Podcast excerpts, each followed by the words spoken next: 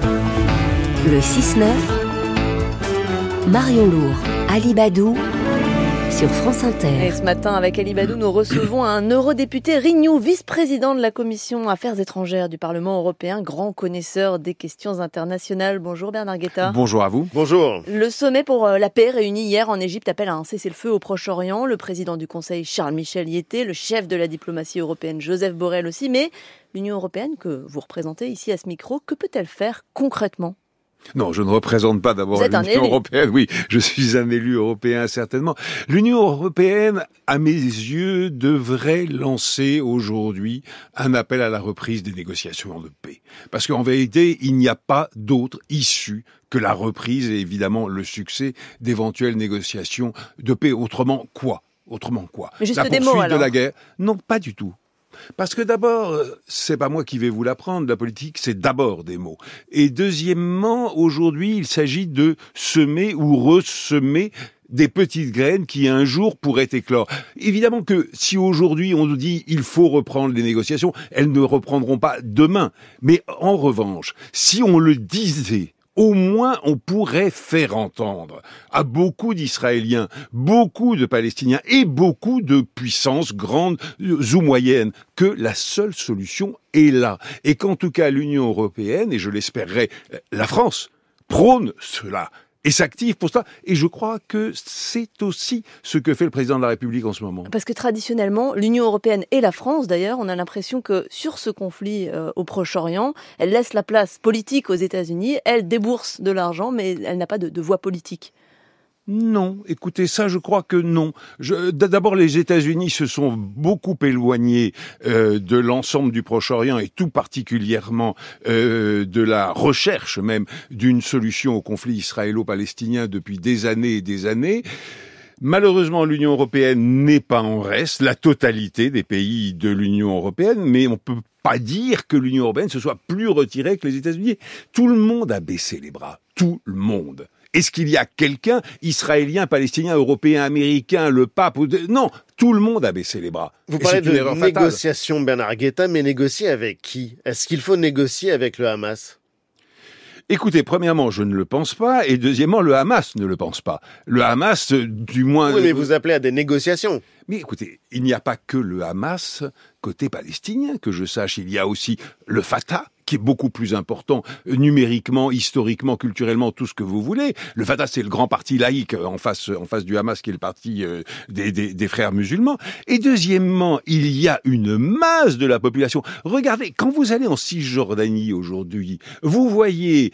évidemment, la poussée constante, renouvelée en ce moment d'ailleurs, euh, des colons pour s'approprier des terres palestiniennes, mais vous voyez aussi l'éclosion d'une moyenne bourgeoisie ou d'une classe moyenne palestinienne qui existe, qui est une réalité sociologique et donc une réalité politique. Évidemment, et puis, et puis il y a un homme aujourd'hui dans les prisons israéliennes qui s'appelle Marwan Barghouti, euh, qui a été pendant des années et des années un partisan d'une négociation, et il était très audacieux à l'époque est très solitaire, d'une négociation avec Israël, qui au moment de l'intifada s'était rallié à l'intifada. Il a été puni bah, épouvantablement. Il est, il est depuis vingt et un ans. En prison à perpétuité. Et surtout, il est depuis vingt et un ans ou vingt-deux ans, je ne sais plus, euh, en, en prison aujourd'hui. Mais il est un nom. Il est une figure. Il est le Mandela palestinien. Et un jour, un jour ou l'autre, cet homme jouera un rôle considérable. Qui pourra le sortir de prison? Est-ce que Benjamin Netanyahu, justement, puisque on va parler de l'autre côté oui. de la négociation, est-ce que Benjamin Netanyahu est un homme avec qui on peut imaginer aboutir à un processus de paix? On n'y est absolument pas, Bernard Guetta. Mais je, je vous ai pas dit, je ne vous ai jamais dit qu'on y était. Je vous ai dit qu'il fallait semer les graines. C'est tout à fait différent. Bon. Euh, vous me posez la question sur Benjamin Netanyahu. Benjamin Netanyahu, aujourd'hui, est un homme qui se bat, et uniquement pour cela, pour échapper à la prison. Pour échapper à la prison, euh, alors que... Pour corruption, il est accusé de corruption notamment. Il est accusé de corruption, et visiblement, la justice israélienne pense qu'il relève de la prison. Moi, je n'en sais rien, mais la justice israélienne le pense. Cet homme a véritablement mené son pays à l'abîme. à l'abîme pour défendre ses intérêts, uniquement pour défendre ses intérêts. Politiquement parlant, cet homme, et je pèse mes mots, je dis bien politiquement parlant, est un criminel. Le dialogue s'annonce difficile quand même, entre un criminel d'un côté et de l'autre côté, une, une autorité palestinienne qui n'a plus de voix. Ça recommence. Vous allez me dire Netanyahou, le Hamas, mais voyez un peu plus loin. Aujourd'hui, effectivement, c'est Netanyahou et le Hamas. Mais vous croyez qu'ils se sont rendus tellement populaires auprès de leurs peuples respectifs, le Hamas et Netanyahou? Je ne le crois pas du tout. Alors parlons de l'Union, de l'Union européenne justement. Il y a eu ce voyage d'Ursula von der Leyen en Israël vendredi dernier. Sur la forme, on lui reproche de ne pas avoir consulté les États européens ou le Conseil avant ce voyage. Elle n'a pas parlé suffisamment, mm-hmm. au goût de certains, des droits des Palestiniens, oui. et du droit international. Mm-hmm. Est-ce qu'elle peut encore rester représentante de la Commission européenne, selon oui, vous? Oui, elle peut. Oui, elle peut. Elle peut, mais bien sûr qu'elle a commis, euh, en revanche, une erreur pendant ce voyage. D'abord, elle aurait dû...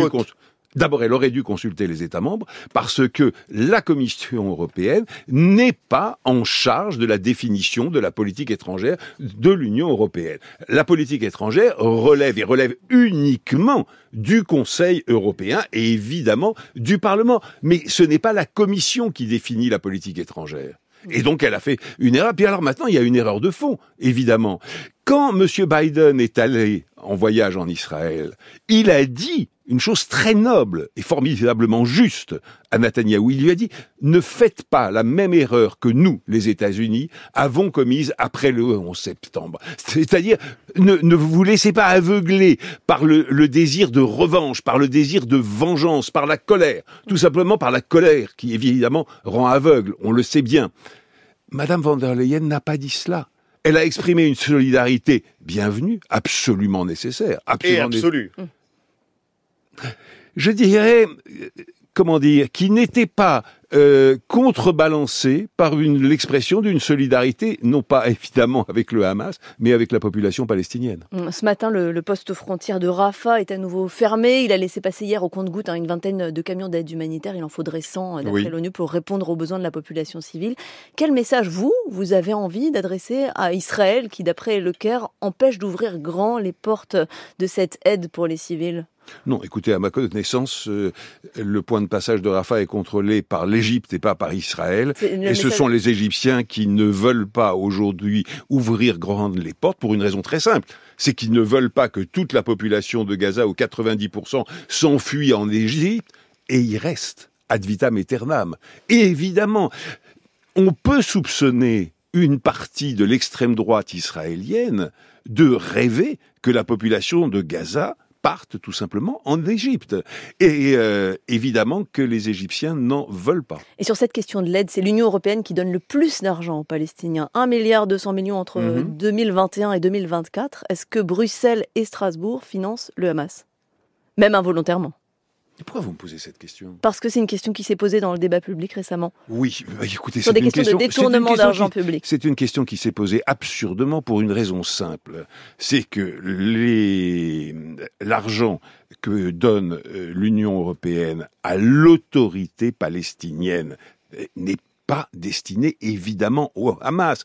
Est-ce que vous imaginez que l'autorité palestinienne, qui est contrôlée par le Fatah, la faction politique opposée totalement au Hamas, c'est les frères ennemis par excellence, irait donner de l'argent au Fatah, mais c'est complètement absurde. De l'argent détourné. Mais comment ça, involontaire ? Ah oui, détourné. Oui, il y a des voleurs partout. Oui, c'est possible. J'en sais rien. Mais depuis des années qu'on enquête, depuis des années qu'on enquête, on n'a jamais prouvé cela. Une cause qui vous tient à cœur, Bernard Guetta. Depuis deux semaines, les yeux sont rivés sur le Proche-Orient et de moins en moins sur ce qui se passe en Ukraine. Malheureusement. On a entendu la crainte de Zelensky que ce conflit passe au second plan. En deux mots, est-ce que ce conflit, c'est la meilleure nouvelle pour Vladimir Poutine ? Bah, très évidemment. Très évidemment. Il y a un homme au monde qui profite, mais totalement, à trois mille pour cent de cette horreur qui se passe en ce moment entre Israël et la Palestine, c'est M. Netanyahou. Et, et là, on peut se poser quand même quelques questions. Parce que le Hamas est soutenu par l'Iran, qui est soutenu par M. Poutine. L'eurodéputé Renew Bernard Guetta, merci beaucoup de nous avoir répondu sur France Inter. Bientôt huit heures, le journal à suivre.